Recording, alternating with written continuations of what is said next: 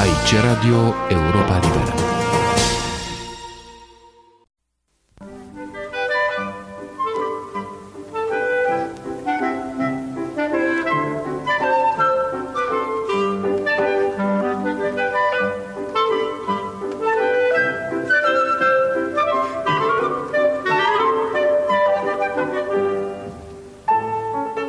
Perspective europene.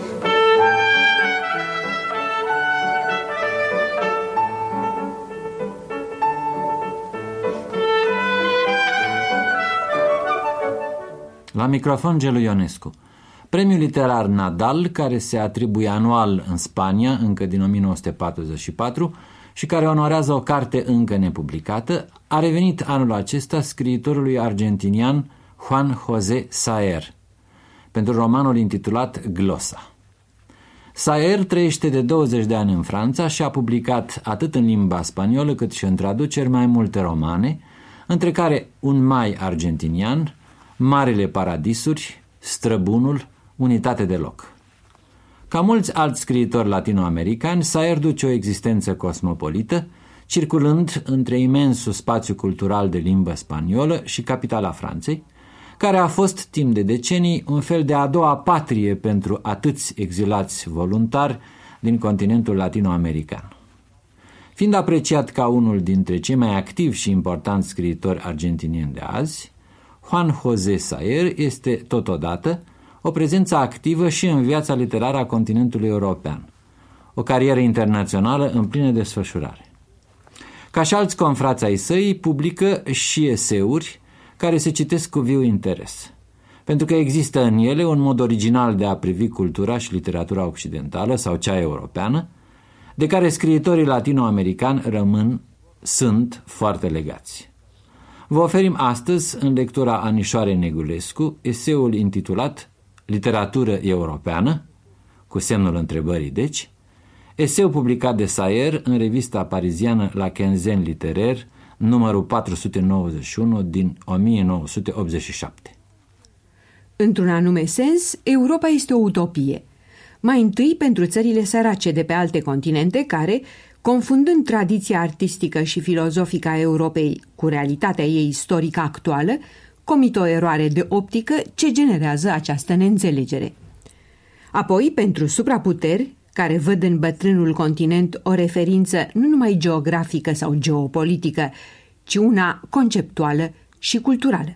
În fine, este o utopie chiar și pentru unele națiuni europene, care se visează într-un fel de sinteză ireală, dar respinsă cu cruzime de practică de numeroasele contradicții existente. Ne putem deci întreba dacă însă și ideea de Europa nu e depășită, dacă luată chiar și numai ca o utopie, nu și-a pierdut utilitatea. Fundamentul ideii de Europa constă în aceea că unificarea ei, în numele unei tradiții comune și ca opoziție față de interese puternice din afara ei, ar face să prevaleze acele valori umaniste care sunt esența Occidentului, dinaintea unei iminente barbarii. Suntem forțați să recunoaștem însă că dorința de unificare a Europei se exprimă acum în termenii voinței de putere și ai rivalității tehnologice, că deci tocmai acea barbarie ce trebuia neutralizată a devenit modelul aspirațiilor ei. Chiar admițând că ideea de Europa a fost concepută la originele ei ca antidot împotriva naționalismelor retrograde a unor popoare din însuși cuprinsul continentului, va trebui să recunoaștem că în expresia ei actuală, această idee are multe trăsături specifice chiar a celor naționalisme. O instituție care nu e astăzi gândită în funcție de întreaga lume și nu numai față de Europa, nu poate avea validitate istorică. Toate acestea nu sunt chestiuni personale, individuale, ci tendințe globale ale societății, așa că am putea găsi mii de exemple care să contrazică afirmațiile de mai sus.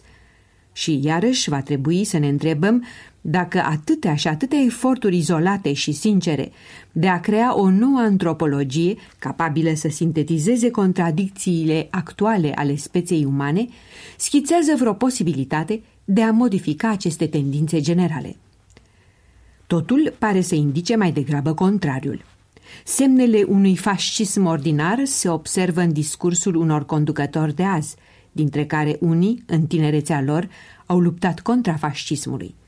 Și cum sistemul economic de pretutindeni, inclusiv din țările guvernate de socialiști sau chiar în unele țări comuniste, se sprijină pe liberalism, astfel de ieșiri fascistoide reîncălzite nu sunt altceva decât mașinații de tip gangsteresc. Putem să ne întrebăm ce mai rămâne din faimoasa tradiție occidentală și din concepția ei istorică.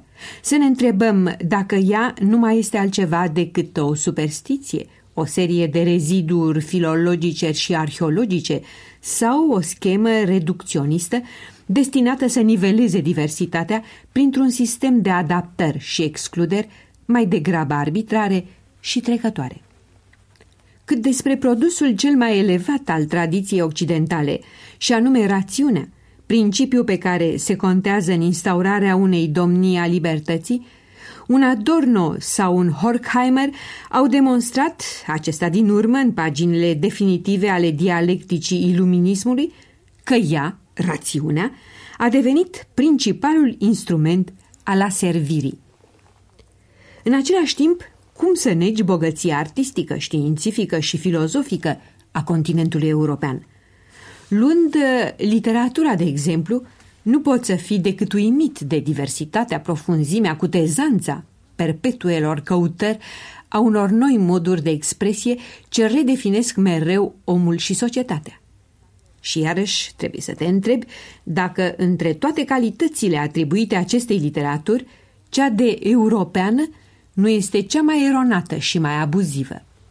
Vorbind despre scriitori europeni, ar trebui să presupunem că aceștia au o conștiință a Europei, fie ca unitate, fie ca un cadru în care operele lor conștiente, la rândule de europenitatea lor, s-ar înscrie armonios și pe măsură ce ele au fost create.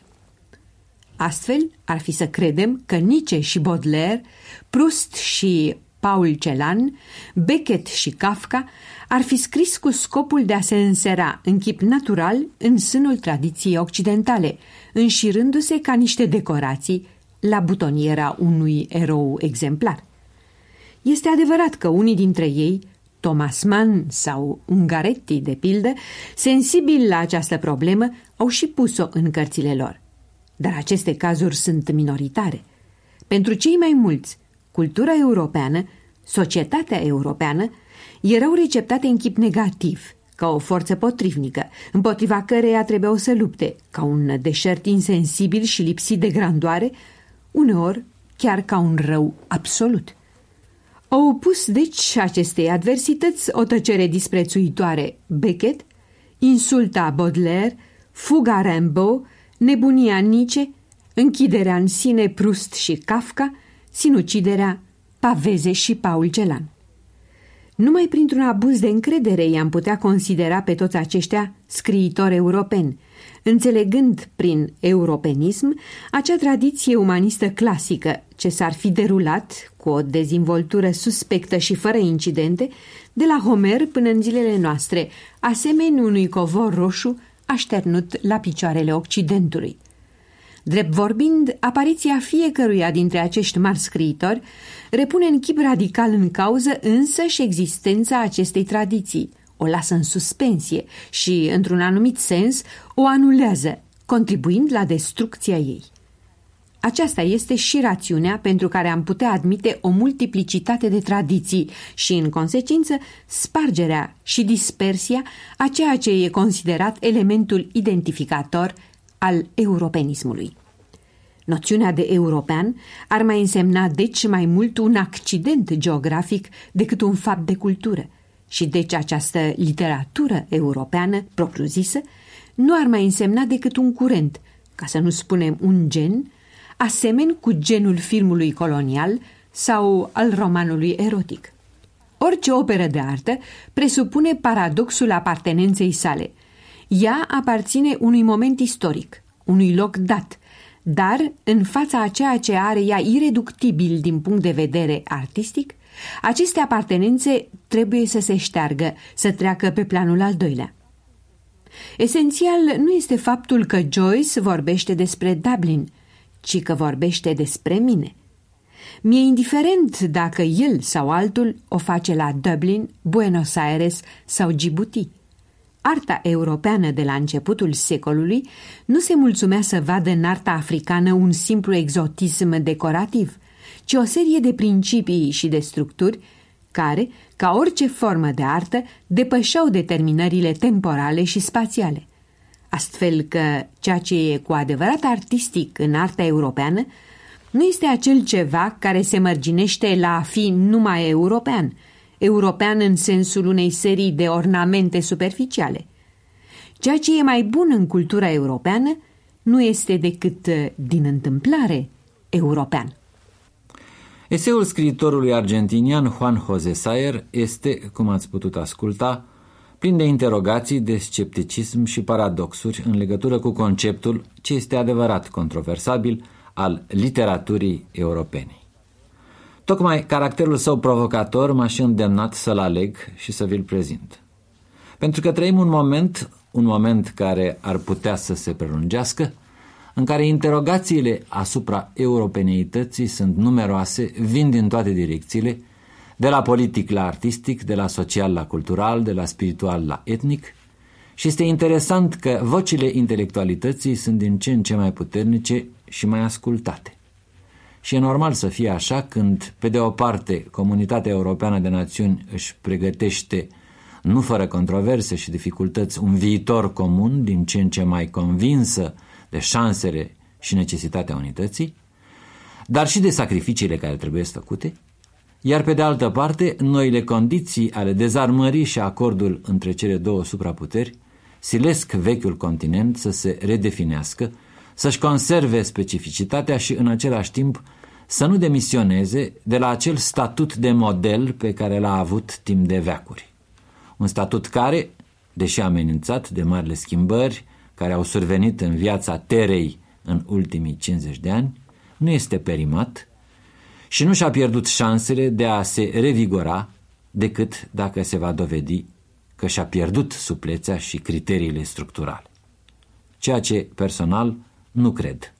Luând mai cu seamă în considerare efervescența ce domnește azi, trezirea ce pare a fi devenit o certitudine. În continuare, un eseu de Andrei Ujică.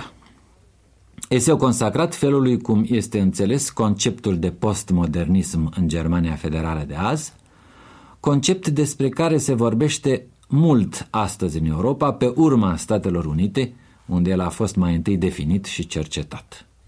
Chipul german al postmodernismului este, așa cum veți putea asculta, pus în legătură și cu tradițiile modernismului local, cu întoarcerea către precursori mai vechi sau mai noi, între aceștia cu figura scriitorului Hubert Fichte, scriitor foarte puțin cunoscut în România.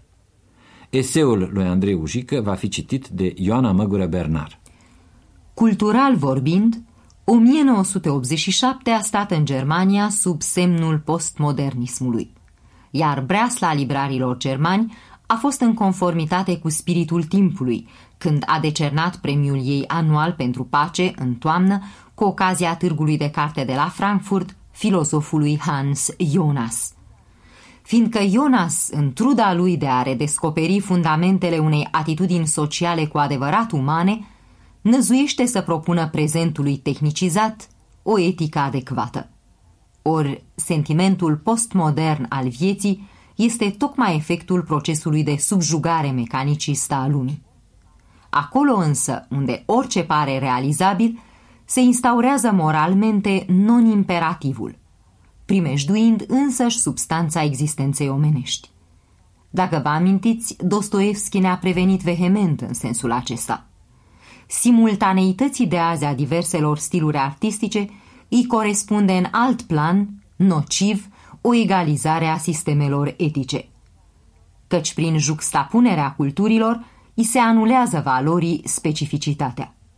Atunci, în loc de adevăr, deținem adevăruri și lipsiți de opțiune cum suntem, ne complacem în pluralitate etică, în nediferențiat, în pură indiferență. De la o vreme ni se permite totul. Oare înspre bine? Iată întrebarea de căpătâi a lui Hans Jonas. Pentru el șansa de supraviețuire a omenirii, depinzând de capacitatea ei de a-și fixa noi taburi, ne-am încumetat prea departe și e timpul să învățăm din nou că prea departele există. Acesta începe cu integritatea făpturii umane, care trebuie să rămână inviolabilă. E nevoie să redeprindem spaima și înfiorarea, precum și, chiar fără de Dumnezeu, sfiala în fața sacrului. Avem evident de a face cu o tendință superior integratoare, drept rezultat al unei crize de conștiință.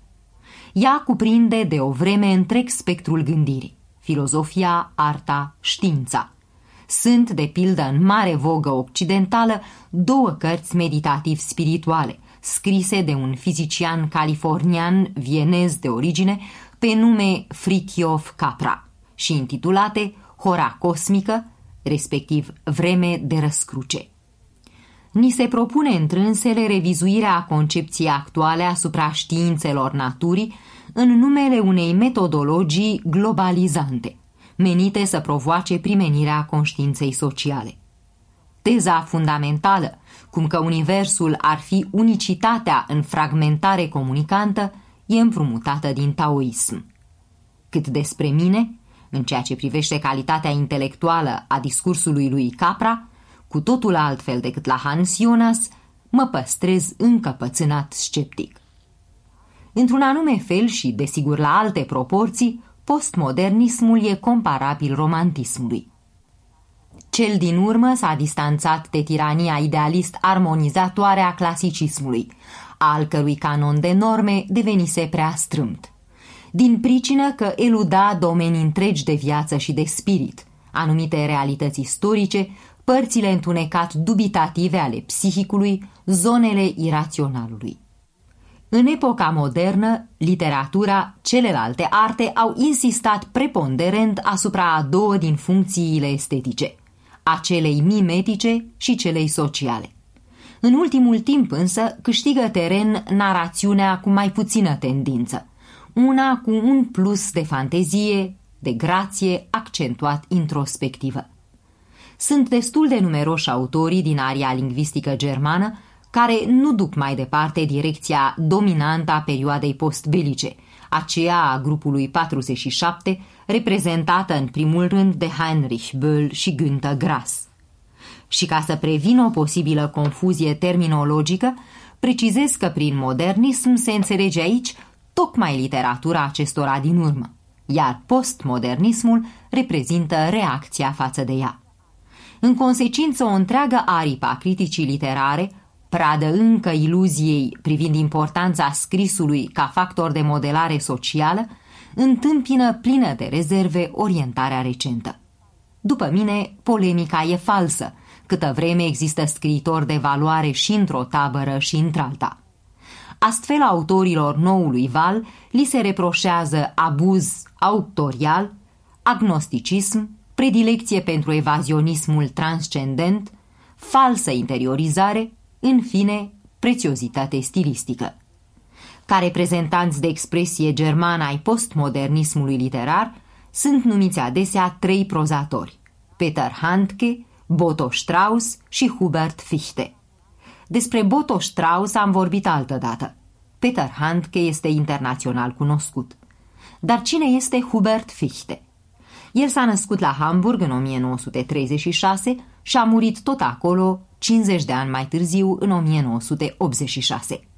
Romanul de debut, Orfelinatul 1965, inaugurează așa numita trilogie hamburgheză, de pe urma căreia va deveni celebru. Ea mai cuprinde volumele Dipalete 1968 și Imitațiile lui Detlev 1971. Răsunător a fost succesul repurtat cu cel din mijloc. Cartea cuprinde însemnările întocmite de autor într-o tavernă hamburgheză, numele căreia, Dipalete, a dat titlul romanului. Observațiile sale făcute asupra clientelei bizare a locului, o lume de haimanale, de pierdevară, de pezevenchi, proprie subteranelor metropolitane. iar naratorul stă deoparte, se uimește și catagrafiază. Triumful din 1968 al lui Fichte se datorează capacității sale de a îmbina lucruri trăite cu altele auzite, de a transmite experiențe personale unor străini ca la rândul să și le asume pe alea celora. Premergător apariției cărții, el a citit într-o memorabilă seară câteva capitole în fața unei săli arhipline la Star Club în Hamburg. Incintă încă de pe atunci faimoasă, căci din trânsa își porniseră cariera legendară cu abia câțiva ani înainte, The Beatles. Și pentru o clipă, tinerii au avut iluzia că fuziunea artei majore cu fenomenul pop, a bitului cu literatura, a publicului de la palete cu cel din roman, se și produsese. Iar în America, acolo unde a apărut noțiunea de post-modern, denumește printre altele chiar noua relație convergentă dintre categoriile esteticii tradiționale și cele ale subculturii citadine. Până atunci ele se excludeau reciproc. Și tot în America, tinerii autori, cei ce se socotesc postmodern, au apărut drept răspuns la literatura de exhauție a modernismului, reprezentată în lumea anglofonă de patru mari nume. Eliot, Joyce, Pound, Beckett. În consecventă contradicție cu aceștia, opțiunile noilor veniți sunt pentru recuperarea iraționalului în plan ideatic, a comunicării directe în cel stilistic. Se poate dar lesne observa că avem de a face cu un concept polemic exprimând protestul unei generații, încercarea ei de a rupe consensul estetic ce a precedat-o. În literatura germană, opțiunea stilistică a fost alta, căci datele situației erau diferite. Astfel, în dorința lor de profilare, autorii de azi recurg la modul de a scrie al celor de dinaintea grupului 47. Se întorc, de fapt, la mai mari modernismului germanofon. În sensul propriu al termenului, ca să spun așa. Tot patru și ei. Thomas Mann, Robert Musil, Hermann Broch, Hans Heni Jan. Nu e greu de înțeles atunci că postmodernismul e o vocabulă cu semantica, încă insuficient delimitată. Mai mult, apariția ei o face aproape inoperantă pe aceea de modernism. Și totuși ea denumește o evidență, noua stare de spirit ce ne-a cuprins epoca. Rămâne să o putem defini exact în măsura în care ne vom fixa corect poziția. Ori, iată că ceea ce fac scriitorii acum în Germania, făcea Hubert Fichte în 1968, fiindcă natura talentului său era unui deschizător de drumuri. Și trebuie să fi sunat cu adevărat bizar în sala de la Star Club citatele aproape oricui inaccesibile din Hans Henian. Dipalete este înțesată cu ele. Cât despre Ian, cel mai puțin cunoscut, dar mai pretențios la lectură decât toți mai adineaori pomeniții, calitate pentru care se și bucura de admirația lor fățișe, el este autoritatea tutelară a lui Hubert Fichte. În anii 70 apoi, când prozatorii mai tineri aveau să-i calce rând pe rând pe urme, Fichte s-a dedicat altor lucruri. E vremea marilor lui călătorii. Tot atunci a mai publicat un roman încercare asupra pubertății. Aparent, acesta continuă discursul autobiografic al trilogiei hamburgheze. În fapt, el anunță regenerarea operei. La suprafață, lucrul s-a manifestat sub forma unor cercetări de etnografie exotică, rod al voiajelor australe întreprinse de scriitor cu banii câștigați pe ceea ce tipărise până atunci. În adânc însă, prindea concomitent formă un proiect plin de trufie.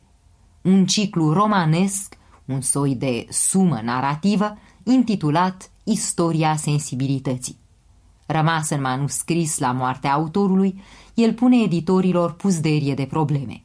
Aceștia s-au grăbit să publice în 1987 primele două volume. Vor urma multe altele. În orice caz, cât privește faza inițială a creației lui Hubert Fichte, Cartea care și-a păstrat intactă prospețimea este Dipalete. Alături de Fie numele meu Gantenbeim, a lui Max Frisch, ori continuarea expunerii de Ror Wolf, ea rămâne una din aparițiile importante ale anilor 60, ani pe care îi și marchează. Încheiem cu informații artistice de actualitate. Le citește Ion Ioanid. Cel de-al 38-lea Festival Internațional al Filmului din Berlinul de Vest s-a încheiat săptămâna trecută cu o victorie a cinematografiei chineze, primul ei mare succes internațional după mulți ani de eclipsă. Marele premiu Ursul de Aur a fost conferit filmului Lanul Roșu. Traducerea e aproximativă, realizator Zhang Yimou, film fără rezonanțe politice, o istorie a unor amoruri interzise. Zhang Yimou este la primul său film de regizor, fiind cunoscut pentru calitatea sa, pare să excepțională, de operator.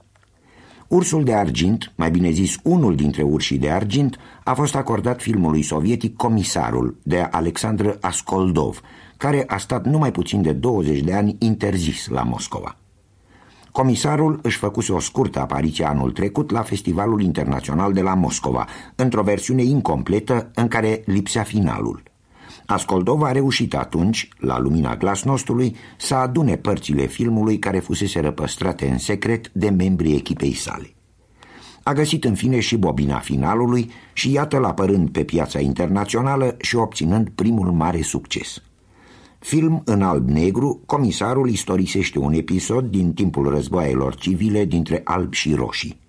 Comisarul este o femeie cu mână de fier care este silită să-și părăsească trupa, fiindcă va aduce pe lume un copil, un copil al cărui tată a căzut în lupte. Ea rămâne într-un sat sub amenințarea albilor și naște în casa unor meseriași săteni evrei, cărora le va încredința copilul plecând din nou pe front. Spectrul programurilor epocii plutește peste întregul film, Scenariul este inspirat de o novelă a lui Vasili Grossman, scriitor interzis ani de zile în Uniunea Sovietică și autor al romanului Viață și Destin, care a fost publicat acum câțiva ani în Occident și el după 20 de ani de interdicție. Acum, romanul lui Grossman va apare și în Uniunea Sovietică. Filmul Comisarul a produs o impresie artistică foarte vie la Berlin – el aparține unui stil patetic și artistic care nu mai este practicat, dar care are o mare forță poetică și expresivă. Este pentru a doua oară că festivalul berlinez laurează filme ieșite din cenzura sovietică cu destule chinuri. Anul trecut, Ursul de Aur fusese conferit filmului Tema de Gleb Pamfilov din 1975. Alte premii la Berlin, Urși de Argint și de Bronz, atribuiți actriței americane Holly Hunter, interpreta principală din filmul Broadcast News, regizorului american Norman Jewison pentru filmul Moonstruck, Lunatecul, argentinianului Miguel Pereira pentru filmul Datoria, la doi actori din RDG pentru interpretare ex equo, regizorului polonez Janusz Zaorski pentru filmul Mama Kroll și fiii săi. Un festival dominat de filme americane, Woody Allen a deschis festivalul cu ultima sa creație intitulată Septembrie, în selecție a mai figurat și ultimul Steven Spielberg și discutat mai cu seama pentru prezențe estice, căci înainte de comisar a mai fost văzut un film interzis din 1967 al lui Andrei Konchalovsky, cel dinainte de succesele sale hollywoodiene.